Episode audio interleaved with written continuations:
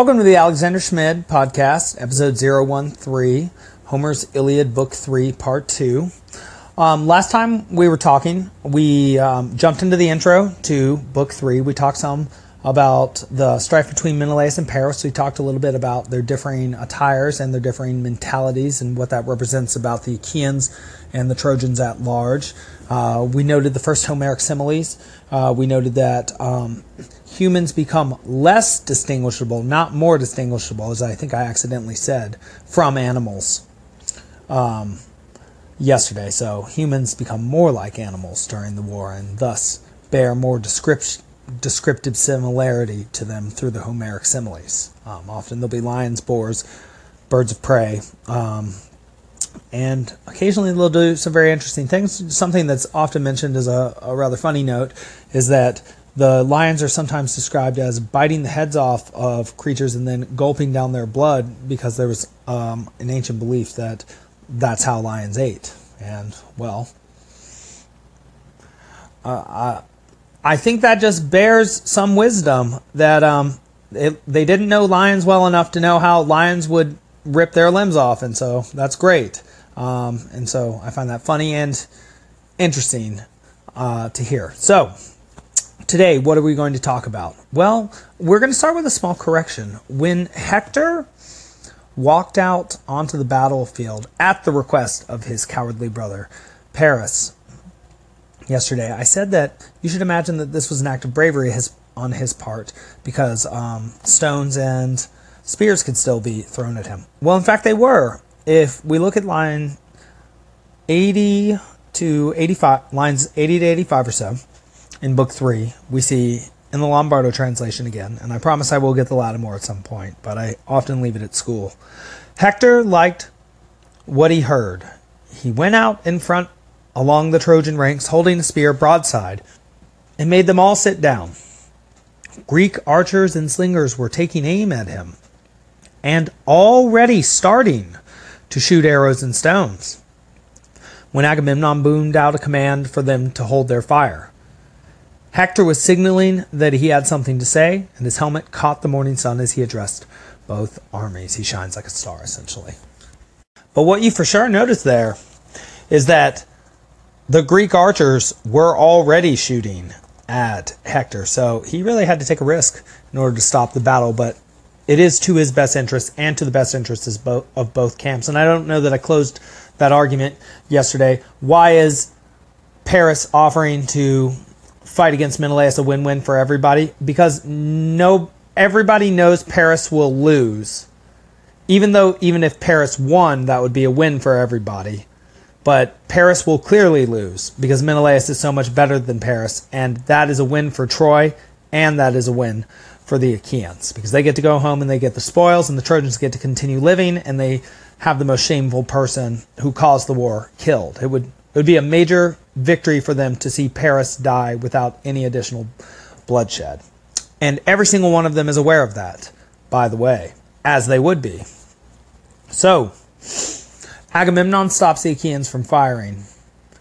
Hector comes forward. Hector gives Paris his challenge out along the battlefield.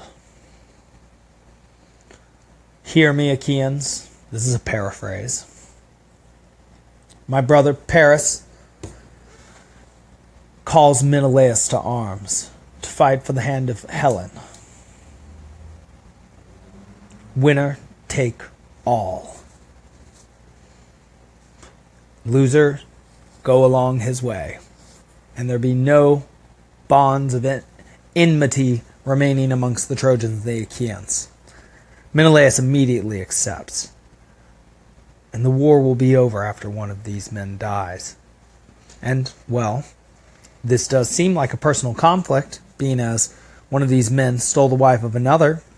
And so, it does seem very reasonable that a duel amongst the two of them rather than a massive war between two peoples occur. And so, they prepare to fight. But before they fight, we get something of an episode shift, a scene shift. We we find ourselves for the first time in Troy, above the wall, where the elders are sitting together, Priam and Antenor in particular. Antenor, who will give his name to Antenora in the Inferno. And so Priam, sometimes called Priam by those with more British proclivities, um, he he summons. Well, first he's talking with Antenor, and he, he summons Helen, as he must have summoned her when the Achaeans first showed, and he asks her for a description of the men. But something I always share with my students, and what I would like to share with you, is something I would say is sort of funny. When as Helen is walking towards these two old men, and they're now very old, and Priam has, by legend, 19 children, I think even sons, by his wife Andromache, or excuse me, Hecuba. Uh, Andromache is Hector's wife, but also 31 other ones, and I think 50 daughters as well, because it said that he has 50 halls for his daughters and their husbands. Um, so he's he's uh, he's been fairly productive with his life, and one might imagine that the beauty of Helen would have lost its effect on someone who had been so successful. And so, well, that's not the case at all. Actually, Priam and Antenor sort of devolve into sort of joking, churlish young men. And, well, such were the voices of these Trojan elders. Sitting on the tower by the western gate, when they saw Helen coming, their rasping whispers flew along the wall. You notice that they feel the need to whisper. Who could blame either the Trojans or Greeks for suffering so long for a woman like this? Her eyes are not human. And then, also, whatever she is, let her go back with the ships and spare us and our children a generation of pain. And so, a couple things there. First thing is that you notice that her beauty is not lost on anybody, and even the people you would most expect beauty to be lost on, especially in an erotic fashion like that, it's not. That's how beautiful Helen is. So we should keep that in mind when we judge Paris and not be overly hasty because apparently what Helen sort of represents for him is the conflict between culture and nature. Because on the one hand, he should be above his brutish nature and forget about Helen.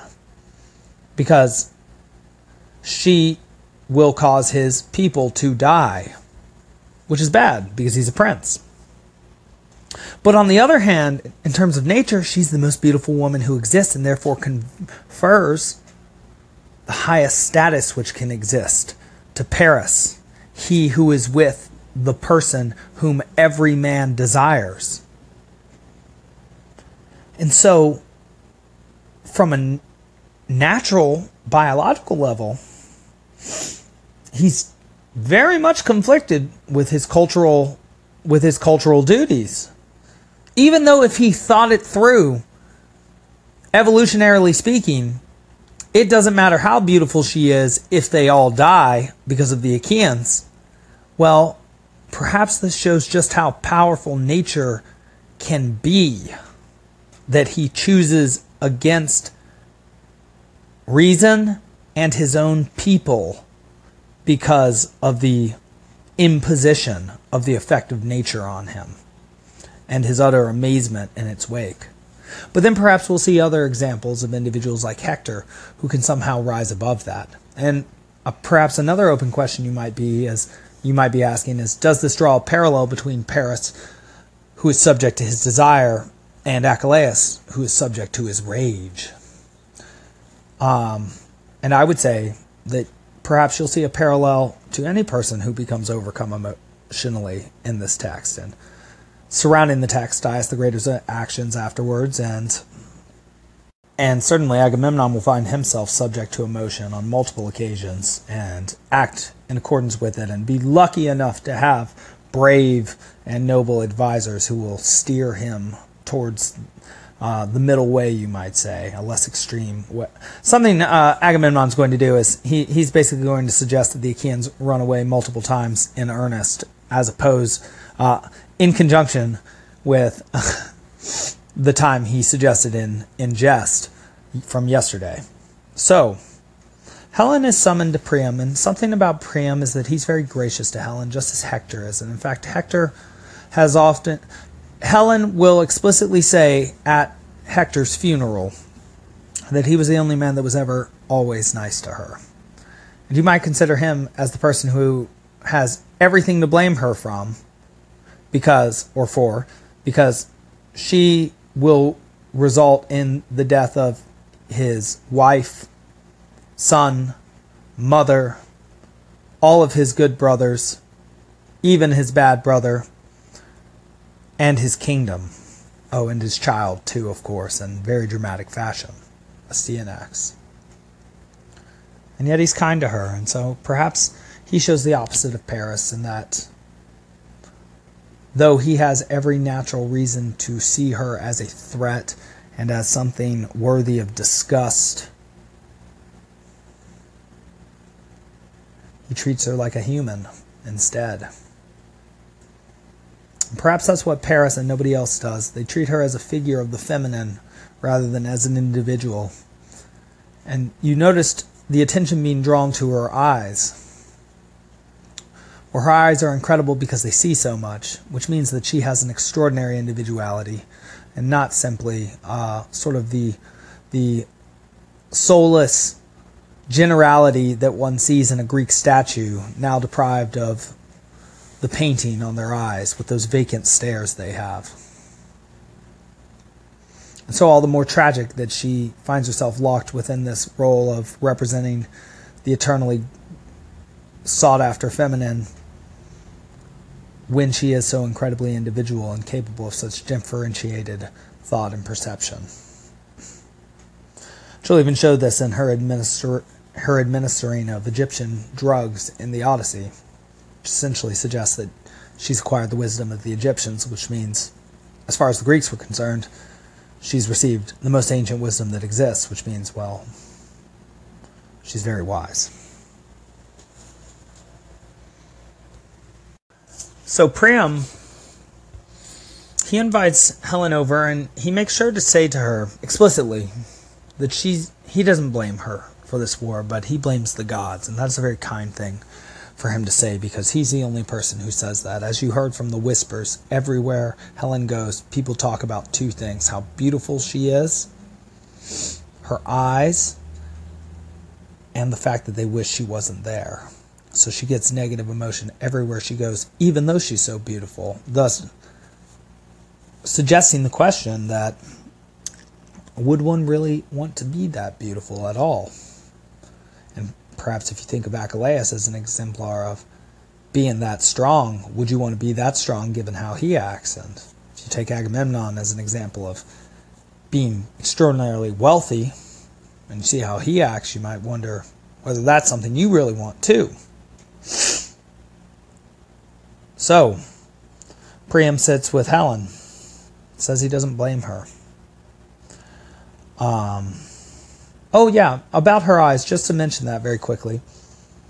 The reason why her eyes are so focused on, besides the fact that she's perceptive, is that she's obviously always looking around because she sees people whispering wherever she goes, which makes her highly alert and attentive. And so she really does have the most brutal mistress to her wisdom because it is through the negative effect she has on others and therefore their threatened glares that they give to her that she learns the wisdom of people and how how people turn on you. Due to the well in this case due to the decisions you make. Um, that's something that Paris seems to be fairly immune to. You might imagine that nobody likes him either, and yet, well, he's got Helen, so he seems to be fine. Okay, so Priam asks about the Achaeans. And, well, as you might expect, who does he see first? Well, he sees the man that looks most kingly, just like him. He sees exactly through the lenses that he's always worn. Priam is king. He looks for the king. Who does he see? The most royal looking man. And Helen, oh, she says, Well, that is a good fighter and king. That is Agamemnon. And so the next thing you might imagine is who is it next a king would look for? and you might imagine that that would be answered by the fact that Zeus, king of the gods, bore Athena from his own mind, which means that she is the implementer of his strategies in the world, even though she explicitly serves Hera. But you'll understand that that means that Athena ensures that Hera's plans are in accordance with Zeus. Though perhaps that won't always be the case in the Iliad. We'll have to keep our, our eyes open for that sort of talk. Perhaps that's a theory. So, who is the equivalent to Athena on Earth on the Achaean side? Well, that would be the most cunning of the Achaeans, though. The most actively intelligent, well, that's Odysseus. And he's described as a ram amongst sheep. That means a man amongst women. That means that he's moving more, that he's bigger, that he's more active, that he looks more dominant. There's something about him that rings dominance. And what is that? That he's aware, he's keeping track of everything that's happening. He's clearly full of potency because he's using it in those moments.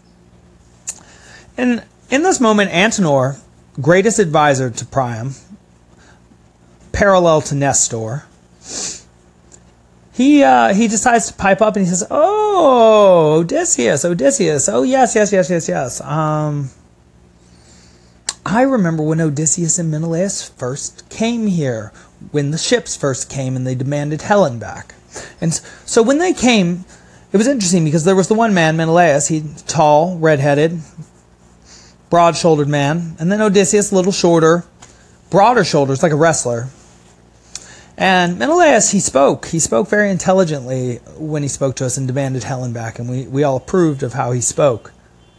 But as he spoke, we saw we saw this Odysseus fellow, and he was and he was just holding his staff and staring at the floor, and we all thought he looked rather rather dumb. We thought he, frankly, he looked like an idiot. And um, but when he spoke, his words were as soft and as sweet as falling snow.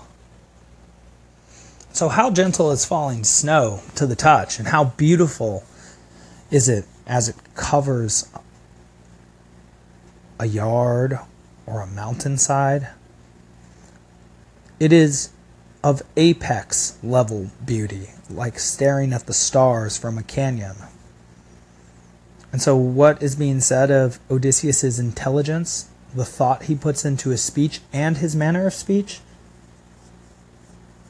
that it is masterful in all ways. And so we see again that the capacity for ordered speech is held in high regard, the highest regard by those who were the Achaeans and by Homer as well. And so next, Aias the Greater is described, and you might you might understand that his description applies to Achilles too. He's tallest and most beautiful, and is just a real physical specimen. And so you might imagine that the order in which Priam sees these men illustrates the rank that these men hold in the eyes of a king, perhaps even the eyes of the gods, because, well, the king rules and is therefore most important. And that's the reasoning of Nestor, and that's obviously the reason, reasoning of Olympus and the world because they have kings at that time. King equals most important person. But most important ability is not possessed by the king, but rather by someone like an Odysseus. And Odysseus, you'll notice, is not simply some advisor but he's an active agent within the world. He's just someone who gets things done. If you have ever seen a James Bond movie, it's like the number two to a villain that you see running around, like the guy with the who threw the hat. Uh, that kind of guy. Though I wouldn't recommend, I wouldn't say that they he and Odysseus look exactly the same. Odysseus didn't wear a suit, and so the second great or the greatest ability seems to be wielded by somebody lower in rank than the king. The king has to exist in order to be king, to be the most important person in the society, but that doesn't mean that he has to have many abilities. Um, obviously he needs to lead effectively well, but he needs people on the ground producing and working hard to maintain the stability of his unity, of his unified force. And Odysseus is the one who does that. And he does it with actions and with words. And in fact, his words are so persuasive that they're like actions because they move other people, they're motivating. And the third greatest thing you need well, you need some big, strong guy or some big, strong amount of guys at your back. And then, boom, you can win. And something to say about the difference in sizes between the Achaeans and the Trojans is. and so, again, not sorry if we got cut off. Just, we were saying that Agamemnon, in insisting that Priam come down to make an agreement with him rather than accepting Hector's agreement. He both insults Hector, asserts his superior rank to Hector, and asserts that he is like Priam of rank of king. And something about Priam is that Priam is a king of many nations at this moment because he summoned the allies of the Trojans and they all listened to him. In fact, there are the Dardanians there who are subject to Aeneas, and there are the Lycians who are subject to Sarpedon, and there are many different languages spoken amongst the Trojans because of their Asiatic origins. And so, Agamemnon, in suggesting that he is of that high rank, possibly has something to do with the genesis of the nation of Greece or Hellas as a whole. And so, in the next episode, we'll finally get down to the fight between Paris and Menelaus and see the outcome, see the after effects, and get to see a little uh, marital marital tiff between Paris and Helen. This has been the Alexander Schmidt podcast. Please download the Anchor app. Uh, make sure to subscribe to my show, share it, call in. Um, and I'm loving this, and I'm looking forward to finishing book three with you. Have a great day.